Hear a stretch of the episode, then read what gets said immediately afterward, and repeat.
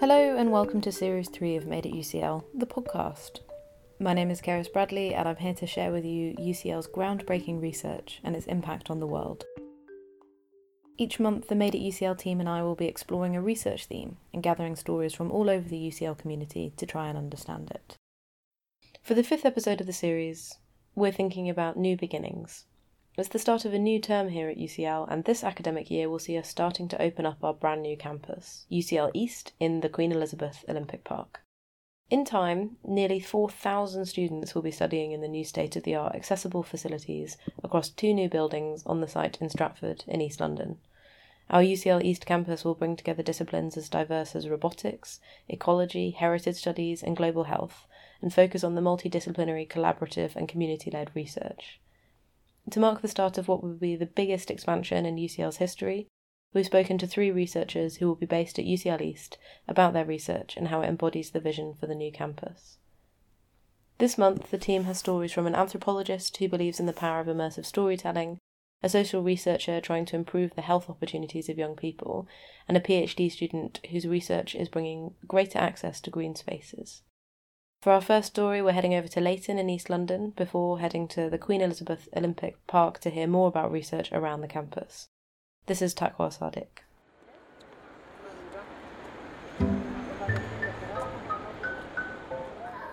About a 15 minute drive from the new UCL East campus is the Avenue Road estate. Along its white exterior walls are rows of blue and white front doors to each flat.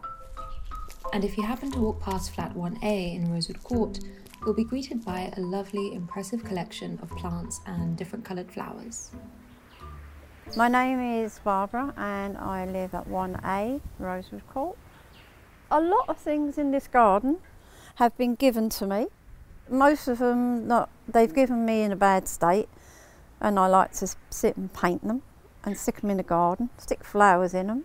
Some people give me flowers, some I bought and I'm not green fingered. Everybody thinks I am, but I'm not. They just come up every year. I add a few more to them, and it just looks like that. As Barbara talks, I have to drag my cursor down a bit to get a proper look at the pink flowers peeking through the metal gate near my feet. Well, I say my feet. I'm looking around the Avenue Road estate via a VR film. This film was made by UCL students in the Immersive Storytelling Studio on the MA Ethnographic and Documentary Film, or MA EDF, under the mentoring of Professor Dinah Lammiman. So I'm Dinah Lammiman, and I lead the Immersive Factual Storytelling MA in Public Anthropology.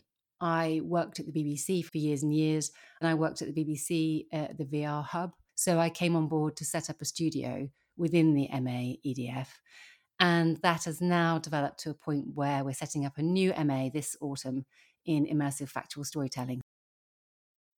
So, Avenue Memories was part of an initiative to engage with stories in East London ahead of UCL moving to UCL East.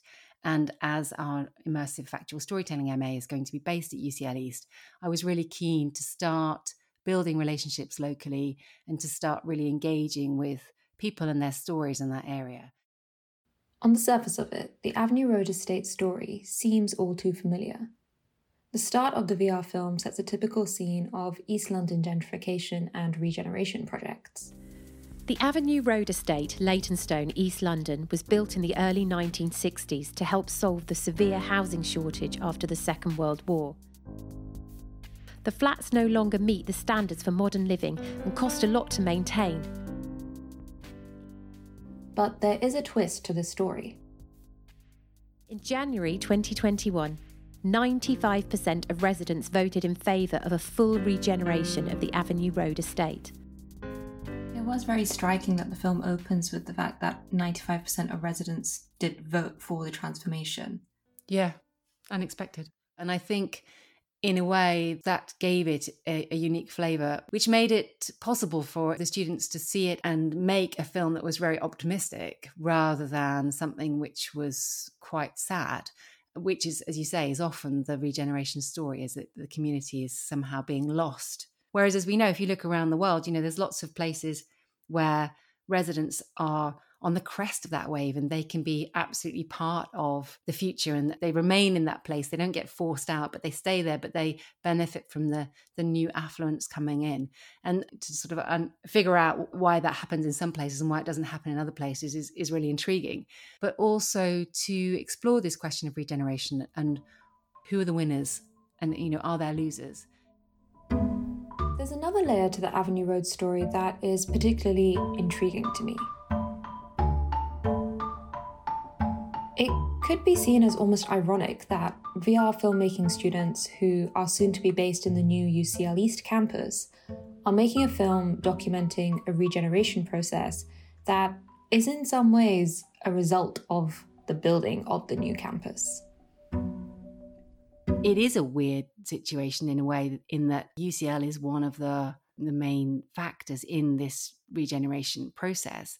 But I think it's really important to kind of address that head on and and you know really engage with people about what it means and and make it a really dynamic conversation. It's not a one-sided or a one-way thing. There's so many opportunities for academics and students to benefit from this relationship and for it to change the nature of what we're doing and what the stories are we're telling and and how we're telling them. So it's not just a one-off that we just popped down and made a film but really want to make sure that we continue to form that relationship and, and form that bond of trust so that actually it's working. You know this this regeneration that UCL is so much a part of is working for everyone not just you know the institution but also the people who are being impacted by going there. And I think that Avenue Road I felt like it managed to capture the sense of the future as well as looking back and really celebrating the past and what that place had meant to the people who lived there for so long. I'm also struck by the way VR is being used as a way to archive things, including physical spaces, that are on the cusp of being lost or no longer accessible to us. It's a bit funny to me that, in a sense, you've got very new tech being used to preserve what is seemingly outmoded or outdated infrastructure. What was it like to try and explain to the residents and the people around the estate that you were using this still fairly unusual piece of tech to document that turning point in their lives and turning point in that community? I think people are really intrigued by this element of archiving that is so it's so much a part of our society now. I mean obviously it always has been. We've always taken pictures and but it's so much more in the foreground now the way we talk about things you know people talk about making memories and in social media encourages so much of it capturing those moments or capturing maybe not real moments but ca- capturing aspirational moments that we're doing it all the time. And and VR offers another dimension for that in that you can do it in a 360 space which which gives you a different kind of experience. Because when you put on a VR headset you're in a 3D world. We all live in a 3D world. So people get it. And the fact of being able to put people right inside the story and they, they, can see it all around them gives them a very different experience and it can be very memorable. So, yeah, VR, I think, is a really useful way, it's particularly in when it's a place that's going to be changed radically or is deteriorating radically. Did they watch the film after it was completed and give any feedback? Yeah, I mean, we our vision from the beginning really was to go to this community, say, what would you like to see? What do you, what would you like the film to be about? Kind of get a brief from them, then go away and make the film, and then come back and show it to them and get feedback. Um, and so that we sort of managed to do that. It was it was the sort of first time we'd we'd attempted it, and it never works quite as smoothly as you'd hope. But they did. They watched it and they, I mean, it was pretty much universally delight and excitement at seeing that their community being sort of celebrated in in this new medium. VR is often still seen as a relatively new and inaccessible medium, something that belonged to the world of tech startups and exclusive art exhibits, rather than local communities. But Dinah's projects at UCL are consciously trying to address this and we got a small amount of funding to to mean that we could really do this in the way that we wanted to. So we could run a VR workshop in the community. We could take some headsets, take some students, set some things up, and show people what VR is.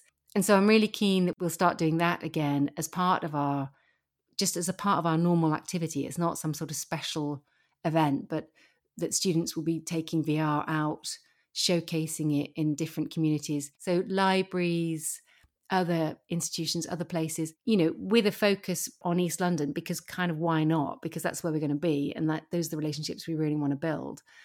But in a way that is very much beneficial to both both parties. I think that's I think that's the way we should be looking at this and the way that we want to develop it. And I really hope that we can do that in our program.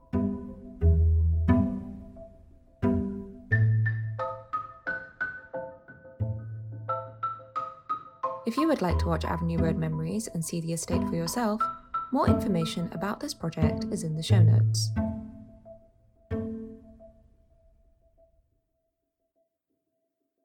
Part of the creation of the new campus has been the effort to embed it into the local community.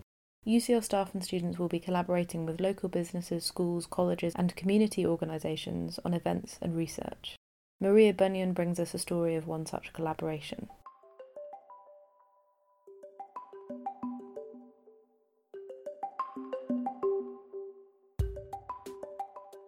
This week, I spoke with Dr. Alexandra Albert, who's a research fellow on the Act Early programme, which aims to address the impacts of childhood poverty by intervening early.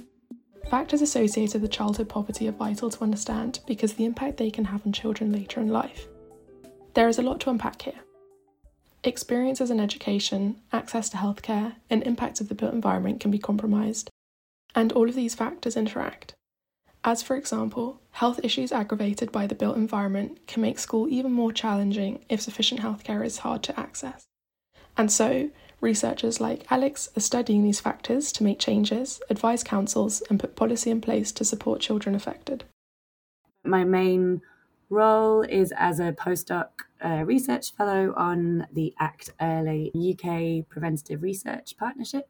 Act Early is a five year medical research council and Wellcome funded project. And it's part of this type of project. that's called a, a UK PRP or a Preventative Research Partnership Program.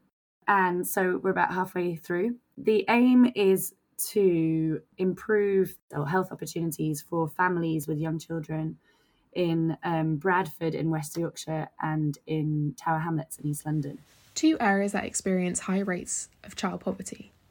Alex explained that the initiative works with the local authorities and other stakeholders to understand child poverty and learn how to act early to prevent these inequalities at childhood impacting development. This requires a whole systems approach. But also, it's kind of working very kind of locally on the ground in both areas. Alex explains that there are three core pillars of Act Early. First, healthy livelihoods looking at how to basically get more money for families um, so that they can decide how best to, to spend it.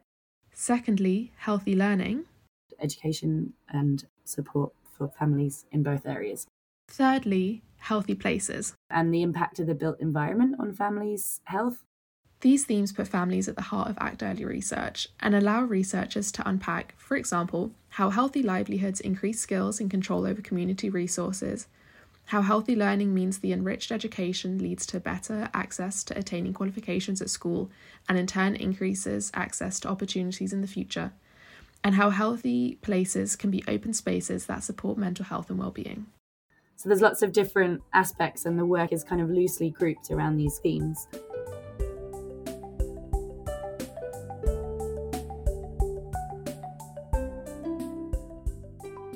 My role is yeah as a research fellow across healthy livelihoods and healthy learning themes in london and then also the citizen science and co-production theme in in london. Citizen science and co-production was a new concept to me so i asked alex to explain exactly what this entails. I see citizen science as involving people anyone in different parts of the research process and kind of undertaking scientific inquiry. So that could be involving people in kind of crowdsourcing data and submitting observations or data to a to a project that's already organized or it could be you know kind of more involved approach to asking people about kind of what sort of research questions would be most relevant or important to them, and then actually involving them in the kind of research design phase and the kind of data collection phase, and also potentially the analysis. Citizen science can be classified by the level of participation, and we can understand co production as a more values based approach. But actually, we've been working quite hard over the last sort of couple of years to develop a co-production strategy for how partners and stakeholders in Act Early should do co-production and we did that by actually going and asking different organizations community groups individuals in the two areas about their experience of doing co-production and kind of what works well and who does it work well for. And so what does this look like on the ground in tower hamlets? I guess i've been working in a kind of more involved way i would say. So in the first year or so of the project of act early i actually worked really closely with a really interesting health partnership in kind of Tower Hamlets called the Bromley by Bow Centre. So they have a kind of GP's practice, but they also have a lot of other kind of activities and events in around the centre, which is a physical centre in, in Tower Hamlets in Bow. And so during the well, yeah, I guess it was in 2020. So it was during the pandemic. We were trying to understand what makes the best start in life for families and with children in Tower Hamlets and kind of recruited a community research team um, of different community researchers from across the borough um, and then kind of worked to develop lots of different activities and different ways to engage um, with residents in Tower Hamlets to better understand, yeah, what makes the best start in life. This included providing activities for the children, which gave the researchers opportunity to open up conversations with parents. The goal was to engage the whole family, because they were working collaboratively, researchers were also asking members of the community to help interpret and make sense of these findings. With Act Early, it was one of the things that we were most concerned about was kind of not wanting to reinvent the wheel and actually going to communities and and understanding what they'd already done before and kind of building on that learning. And that's why we were using this kind of appreciative inquiry approach. And the idea was to kind of share what had gone before and uh, in the hope that it was kind of more engaging for people, but also to kind of yeah not just like helicopter in like a researcher and um, and then also to leave again. Like the one of the good or like one of the great things about Act is the fact that it's this kind of longer term project and a lot of it is around is uh, is focused on kind of building relationships and and it's kind of thinking about things in a much longer term in a much more of a longer term way. Alex makes a very clear and interesting point here Research centred at the heart of the community that it serves is more likely to be representative of the community itself. In addition to the researchers bringing their own academic expertise, it's the role of the researchers to listen to members of the community and give them ownership. This makes for a more sustainable research cycle. Alex's approach requires researchers to become part of the community, which, in a way, she already is. Well, I actually live in Tower Hamlets as well, so I have and I kind of moved here, um, yeah, just after starting work on the on Act Early. Um, so I think for me, it's about like, you know, getting to know a lot of my of the local area, um, and lots of organisations and lots of amazing individuals and kind of groups. I mean, I think there's loads of potential for UCL to have a, like a, a really important role in engaging with residents, but also like neighbours, neighbouring communities, and to kind of yeah build some of the relationships that I've been talking about in terms of like I mean yeah what we've been doing with Act Early in Tower Hamlets.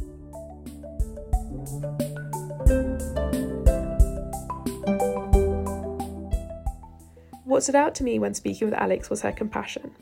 I feel like when we're working with people, we're often taught to be impartial and often a little bit distanced. However, the compassion and insightfulness that Alex brings from being engaged and living in the area means that her research gains an extra level of depth. This is particularly important when working with children and families and when trying to make a positive impact in people's lives. Progress is no mean feat and can't be achieved, in Alex's own words, by helicoptering in.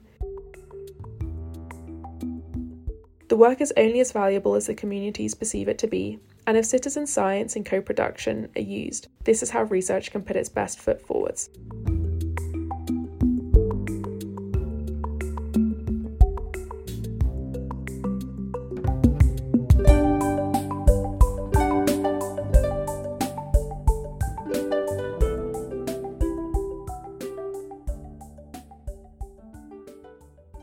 By expanding to East London and creating a new campus, UCL was presented with an opportunity to make its campus more accessible, something that is desperately needed but can be difficult with the kinds of historical buildings the university has traditionally occupied. One of the organisations moving to UCL East next year is the Global Disability Innovation Hub, which focuses on making the world more accessible through inclusive design and assistive technology. Last year, the GDI Hub was named the World Health Organization's first official collaborating centre on global disability. For our final story, Katie Davies has looked into one of its projects. When we think of being around green, open spaces, we tend to think visually. We think of the panoramic views, the different colours of countless flowers, and watching the wildlife. But being in nature is so much more than just a visual. It's a place where we can really breathe in the air really listen to the sounds of the birds and smell the flowers or smell the grass even or the rain that has fallen you know the night before.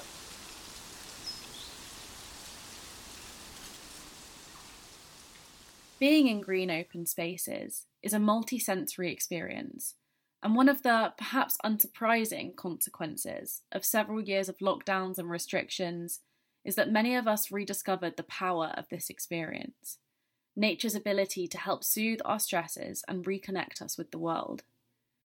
There is a lot of research in environmental sciences and in psychology on the impact of open spaces and nature and green spaces, blue spaces, for example, on sort of attention restoration, on relaxation, and general mental and physical well being. This is Mariam Bandukda, a final year PhD student who is exploring navigation strategies for people with visual impairment in green open spaces. Despite the importance of experiencing open green space, these spaces present a new set of challenges for blind navigation due to their unique layout. Mobility and orientation techniques, for example using a cane, rely on built infrastructure references for successful navigation what people do is generally they follow the curb line or they follow the building line so that they know they're walking in a straight line uh, in the middle of the pavement and or not colliding with the wall. But when you go to an open space, it's a huge open space, right? Generally, we don't have perfectly built pathways or you know if, if a person for example wanted to go from the entrance of the park to the play area or to the cafe there isn't generally a clear wayfinding the lack of landmarks makes it difficult for blind individuals to navigate large spaces independently. This is where Mariam's research comes in, looking at assistive technologies to facilitate outdoor nature exploration and engagement for those with visual impairment. When we say assistive technologies, is technologies specifically designed to meet specific needs of a population that is disabled. How can technology create that impact? And how do we create technology that for disabled people? One example of the type of this assistive technology is AI soundscape. What it does is that as a person is walking along a route, it would read out the street names on their life, left and right around them. It would read out shop names, it would read out bus stops. So it's essentially creating a three dimensional soundscape of the environment which is not visually accessible to that person. In addition to reading out key locations, the drumbeat tells the user which side of them the destination is located, something you'd only be able to notice if you were wearing headphones. Here is a short extract from AI Soundscape, recorded by Henshaw Society for Blind People in a project where they tried out the app.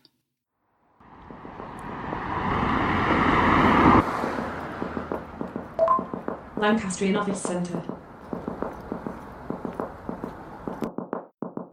Lancashire County Cricket Club. Talbot Road slash Warwick Road bus stop. Tesco Extra, 180 metres. Parking lot, It's assistive technologies such as AI Soundscape that help empower people with visual impairments to be able to be independent.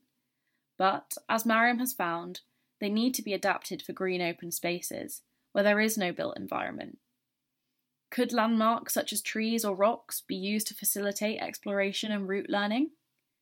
We take our learnings and expertise from brain sciences and our co- learning from computer science and engineering sciences and sort of bring that knowledge together to understand how can we create the best experience and interaction for different types of users with different types of technology. When speaking with Mariam, I was struck by the fact that an estimated 285 million people live with visual impairment worldwide, and I wanted to find out if this meant that her work had a global focus my PhD research has it's been global. You know, I had that global focus, but then I was fortunately given a few opportunities by UCL Public Engagement to focus much more, you know, on East London community and how do people access and how do people use and how do people generally feel about the uh, Olympic Park open space?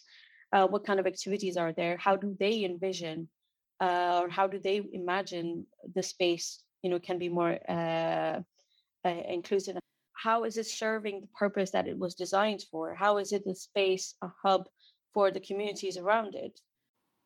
With a growing age population in the UK, it is estimated that the number of people living with sight loss in the UK will double by 2025. Mariam's research at the new UCL East campus is vital for creating a world accessible to those with sight loss. The UCL East campus has a lot of potential. Today we've told you about just three research projects, but they barely scratch the surface of what is made possible by the new site. Our first building is opening in autumn 2022, and we're welcoming our first cohort of students with more development coming over the next few years.